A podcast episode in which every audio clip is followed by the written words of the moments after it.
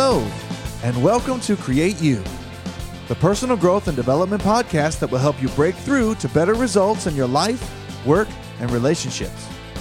I'm your host, Jeremy Flagg, and thank you for joining me. You've heard the old phrase, opposites attract, when it comes to relationships, right? Well, what happens when these opposing forces drive each other nuts? Is there any hope for making love last when it feels like there's always conflict? In today's Ask the Coach episode, I'm answering a question from one of my listeners about the conflict she's having with her spouse because she's a dreamer and he's a planner. If you've ever struggled to find common ground in your relationship because of the opposite ways you both think, then listen in as I give her some winning strategies that will help her love last. Hello, creators. Hey, it's your host, Jeremy Flagg, welcoming you back to another episode of Create You. Hey, I'm really happy that you joined me today on this fine Thursday in December. And uh, I just want to give you a quick reminder before we get into today's episode uh, that you could leave a review from in the iTunes store, and you're going to get a free giveaway. Uh, at least you'll be eligible for one. I'm giving some. I'm giving away some pretty awesome prizes uh, at the end of December. In fact, it's the week of Christmas, so you have. Uh, another week and a half left before I start drawing names from the uh, iTunes store page. So if you just leave a review for me in the iTunes store, you're going to be eligible for the free giveaway that I'm going to be giving away. These are one of a kind custom gifts from me to you. You will not be able to buy them, they are not uh, for sale, and they are completely awesome, I might say. I just finished all of the prep work on them today. They're off now being customized, and uh, they'll be back in time for you to grab yours if you sign up on the iTunes store. All you got to do, you don't really sign up, but what you're doing is you're going to leave me a review or some feedback in the iTunes store. You're going to rate the show, going to review the show, and I'm going to announce your nickname and what you said about the show uh, either on the 22nd or 24th, that week of Christmas. And you'll be able to go to an online gateway where I will have you put in all your information to make sure you receive your free gift. How cool is that? So just leave a review for me in the iTunes store. It's a season of giving anyway, and I would love to receive your feedback. So if you thank you kindly already in advance, I know you're going to really, by the way, totally dig these gifts. So get in as fast as you can. I'm going to give away two for sure, maybe four, depending on how many people respond. But I would really, really, really love to get some double digits into those reviews on iTunes. It's going to elevate the, the show for other people like you to find it, uh, and we can grow our audience. All right, that's enough business for the moment because today I'm going to be answering one of your questions. And I'm always excited to do this. I love getting questions from you guys. So, uh, gentle reminder if you have questions for me, for a coach, for if you've always wanted to ask a life coach a question, or, or you know some question about life or relationships, or your, even your business or your work life, uh, your leadership, your influence, whatever it is, how you want to maximize your impact, whatever it is, I would love to have your questions. I would love them because they help me curate the content for you and they help uh, others by uh, likely, you know, most people have a lot of the same questions in common. So it's really great when one of you is brave enough and courageous enough to step forward. So just head over, over to jeremyflagg.com slash podcast questions and you can ask me anything you want and yours might appear on the show. So today we're going to be talking about listener Shay's question. And listener Shay writes to me How do you make a relationship work when one person is a dreamer, an inventor, and the other is a logistics planner? And does love conquer all? So she slipped in another question there. And by the way, that's okay to do too. so Shay is obviously having a relationship question. Uh, I do not know the nature of her relationship, but I can guess it's her closest relationship, her significant other, partner, spouse. And she says, How do you make a relationship work when one person is a dreamer and the other one's a planner? And does love really conquer all? And of course, her second question is predicated on the first, isn't it? Because she's identified what she thinks is the problem in her relationship that she is a dreamer and that he is a planner. Now, how do you suppose that I figured that out so quickly?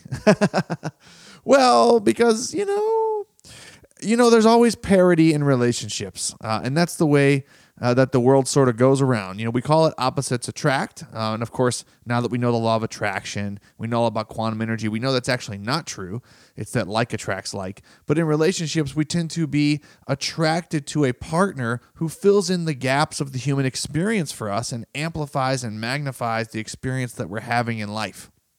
So, if I'm a dreamer, I'm probably going to be tending towards someone who's more of a logistics planner person because they ground me out of the clouds. At the same time, that can turn very sour on me very quickly because that planner person, when they hear me riffing about my new ideas and my new plans, bring me down to earth by shooting me out of the sky. have you guys ever had this problem? I know plenty of people who have. I mean, I have this problem myself. I've had this problem, uh, you know, issue, if you will. I wouldn't even call it a problem. It's been more of a an ongoing thing that Lisa and I learned to uh, work on together. I am obviously one of the the big thinker, dreamer persons in the universe, and she is a little more grounded than I am. So sometimes when I go riffing about big ideas, she brings me right back to earth with some detailed question about something I haven't thought of yet about how the idea is going to work. And I go, wait a second, wait a second. Right. So, Shay, I sympathize with you. But more more importantly, I empathize with you. I understand where you're coming from, and hopefully I'm going to give you a good strategy today. So, here's the thing. Here's a couple things that I identify in this question. One is, you know, how do I make this relationship work? Well, making the relationship work is work. And one of the ways that you can work is first of all, you have to check yourself. Check your own personal heart in the conversations that you're having with your spouse, significant other, partner. Uh, one of those things is judgment. Judgment shows up pretty easily in our equations, in our personal interactions, when we are not curious any longer about what someone thinks. And when we have judged someone, then we have lost the ability to influence them. So let's say, for instance, I have a huge idea that I'm sharing with my wife, and then she brings me, you know, shoots me out of the sky in my metaphor. and I'm a little upset about it. And now I've judged that she's not even interested in my idea, doesn't doesn't want to hear any you know any more about it. And then I just clam up. And then a couple seconds later, she goes, "Well, why'd you, you know, why'd you stop talking? I thought you were going to tell me more about it." And I'm like, "Well, why would I even tell you more about it? You already don't want to hear it, right?" So I'm judging that she doesn't want to hear what I'm saying, and I have not, you know, stayed curious in the conversation. So the first caution that I would give you, Shay, is I would love for you to stay curious with your spouse, with your partner, significant other stay curious in the conversation because just because someone uh, like a planner or a logistics person brings you down to earth with their comment or with their question doesn't mean they don't want to keep listening. It just means that that's where their brain is going, which leads me to the next caution before we move to the strategy. Which is that if you're checking your curiosity and whether or not you're judging someone, which is very important to do in this conversation, the next thing I want you to check is whether or not you're appreciating your differences because the number one way, the number one step, I would say, there's seven steps to to masterfully creating change, and coaches, good coaches, know these. I know them, of course. I use them with my clients. Uh, one of the, the first steps in any way to create change is to understand and appreciate the other person's world. So if you want to create change in your relationship with your partner and the way that you guys interact, then you're going to need to understand and appreciate his world, her world, whoever world you're, you're talking to if that's the number one law of influence, you got to understand and appreciate all of the world that someone's coming from. And while you're spending all that time trying to appreciate them, you don't have much time to judge them or to think lowly of them or to think of them in any other way as a person because you're doing your best to appreciate and understand them. You know, differences don't make us inferior to one another, but that's the trap we get into when we don't seek to understand one another. We we we go into the inferiority trap. This is the the unfortunate thing that's happening in politics in America right now. Uh, we've got people marginalizing huge groups of people. Uh, you know, this, you know, we got people in the Republican side of things, uh, you know, saying things like, you know, we should just disallow all Muslims from entering our country. Uh, there's not a, a, sweeping generalization, right? Um, good luck influencing, having any influence with the Islamic community, by the way, uh, now that you've just judged all of them. Uh, you know, and then we've got you know sweeping generalizations about skin color and immigration. Uh, we've got you know sweeping generalizations about um, you know white police officers and, and black citizens, black male citizens. I mean, look, anytime we don't seek to understand and appreciate the other person's world, we will end up getting into thinking inferiority, uh, inferior, inferior thoughts. We're beginning to think or objectify the other group of people or the other person as an inferior human being to us. Now, it might not be conscious and it might not be arrogant like it sometimes is uh, in the news media, but it it'll happen nonetheless, and it'll shift the conversation, and you'll it'll shut everything down. You guys will have emotional reactions to one another. People will get angry. People will shut down. People will walk away. People will throw things. People will yell. People will scream. You get the idea. And this is where a lot of our fights come from. They come from this, you know, misunderstanding about how we can embrace one another's differences and appreciate one another's worlds, and stay curious. Stay curious about the other person. No judgment and let's not slip into the inferiority complexes. So those are my two cautions, Shay. Now here is a strategy, and I love this strategy, and it works.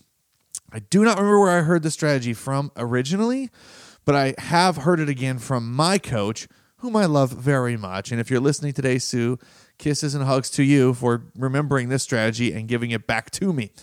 Now, uh, she holds me to this because I do have troubles with this strategy, but I have used it to great effect with my wife, and it works magic. And I call it the Disney strategy. The Disney strategy because it comes from an observation. Some leadership book, I do not remember which one that I read, uh, you know, had this strategy in it. They called it the Disney strategy because they observed the Disney company in action and they re- realized that there was three separate entities or three separate roles that helped execute all the ideas that take place and Disney. That's the movies, the theme parks, all of it. All the new ideas go through this whole, you know, process. And here's where it starts. There are three roles for executing these ideas in the Disney strategy. One is the dreamer, one is the realist, and one is the critic. You might be asking, how in the world is this going to help me? Well, listen to how it works. There's a room full of dreamers, and they get dreaming space all to themselves on the Disney campus. And they are not allowed to interact with anyone else. And no one else is allowed to interact with them, more uh, importantly. so, dreamers are locked away in their own place to allow themselves a judgment free zone to just think out loud, to just think out loud and say their craziest, coolest ideas and just say whatever it is that comes to the top of their brain. And what they do is they just write all of it down and they don't judge any of it. And then they hand off these brainstorming, huge possibility ideas to the realists. The realists have another location on campus. And they, you know, they have more of a cafe style location uh, that that they kind of hang out in, and then their their job is to is to make it real their the question they're asking themselves is how can I make this real? So what they do is they don't judge the ideas that come from the dreamers. They take the ideas, they follow up with them and make action plans out of them. They count the costs of them. They call who they need to call. They research what they need to research. They put an action plan on paper and they're looking for the result that they really want. So it's a neutral environment where they don't judge what happens. They just try to make it into an action step you know, actual thing. And that what they might find out in this phase is that it might work, it might not work, but whatever it is, they just try to make it real and make it tangible and get it into a plan or an outline on paper of some sort. Then the realists hand off their you know their first draft of action plans off to the critics. So the dreamers hand them off to the realists, and then the dreamers never interact with anybody else in the process. The realists are the middlemen, and they interact with the dreamers to take their ideas, and they interact with the critics who are tasked with considering all of the action steps necessary. They're looking, the critics' job is to take what the realist gave them and then poke holes in the action plans. They're not poking holes in the idea, by the way. They're not poking holes in the dream. They're just poking holes in the action plan and they ask things like, well, what if you can't do this? And what if people don't want that? Uh, and then they take the ideas from the, you know, that they've come up with all their red mark on the realist, uh, you know, action plan, and they send them back for refinement. And then, then it goes from the critic to the realist back and forth until they get a viable plan that the critics are happy enough with that they'll put a seal of approval on, and then they will go rubber stamp it so that Disney can bring the idea to life. Dreamer, realist, critic. Now, here's what I'm going to ask you, Shay. Is it possible that you guys are having all this conflict because the dreamer and the critic are in the same room at the same time? Is that possible? Is it possible that the realist in your partner is bringing you down too quickly because you're in a dreaming phase and he's in a realism phase? I think it's totally possible. So I'm going to ask you to employ this strategy. I want you to recognize that you might need three different conversations. The first one might be Hey, honey, I've got this great idea, and I really want you to hear it. Can you put on your dreaming hat for me? And you need to explain to him what that means or her what that means. But bottom line is, when I explained it to my wife, I just said, honey, I got this great idea. I need you to put on your dreamer's hat with me. Okay? I don't want you to bring it down to earth. I don't want you to ask me any critical questions. I just want you to listen and add if you have anything, and we can make this thing awesome. And then we'll talk about how to make it real. So that alleviates the pressure on both of you to say anything or approve of anything or validate anything because you're just dreaming out loud. How cool is that?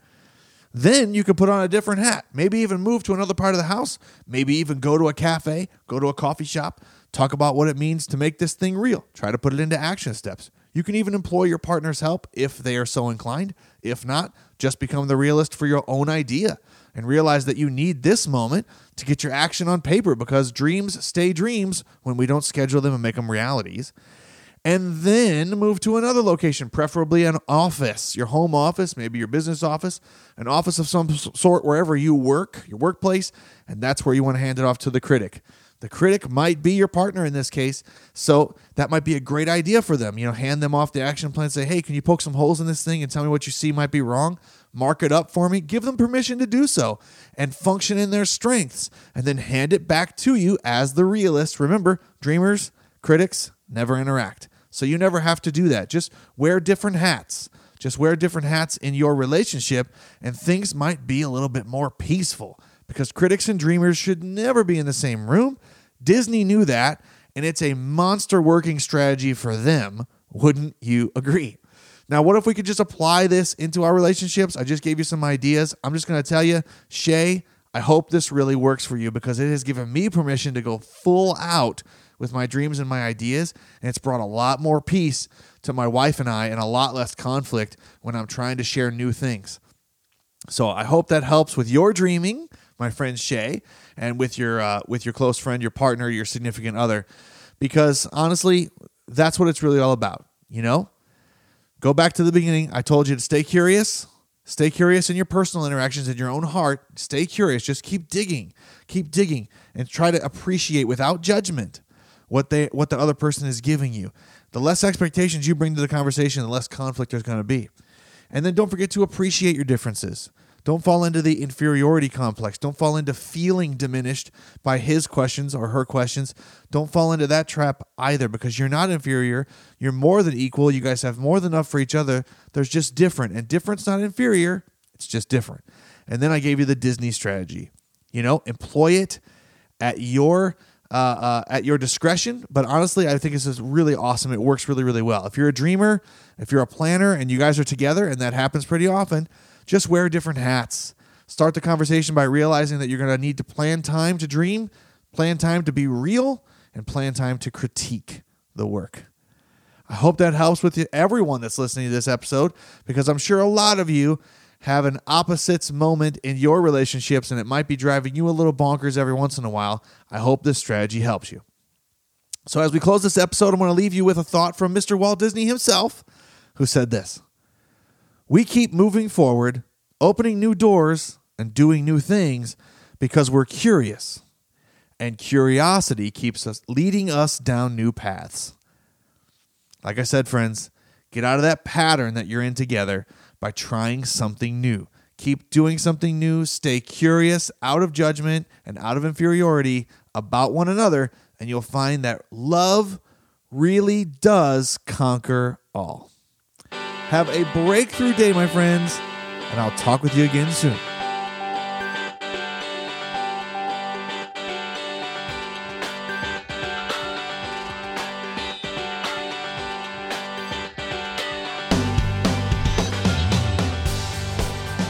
Thanks for listening.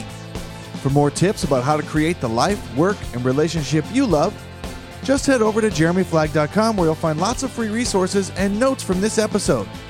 Don't forget to share your comments with me. I'd love to hear your voice. If you enjoyed this episode, please leave a review for me in the iTunes Store.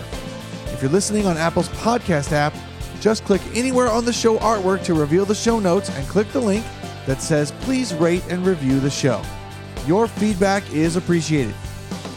If you'd like to continue the conversation, then please like me on Facebook or follow me on Twitter and be sure to use the hashtag CreateYou. I'd love to hear from you. Thanks again for joining me today on Create You, and be sure to check in with me next time when I'll be back with another life changing episode. You won't want to miss it, so be sure to subscribe in iTunes, Stitcher, or SoundCloud to get free delivery of every show. Until next time, this has been Jeremy Flagg, reminding you that you are a creator. You don't need to react to life as it happens to you because you have the power within you to create the life you love today. Now go and create you.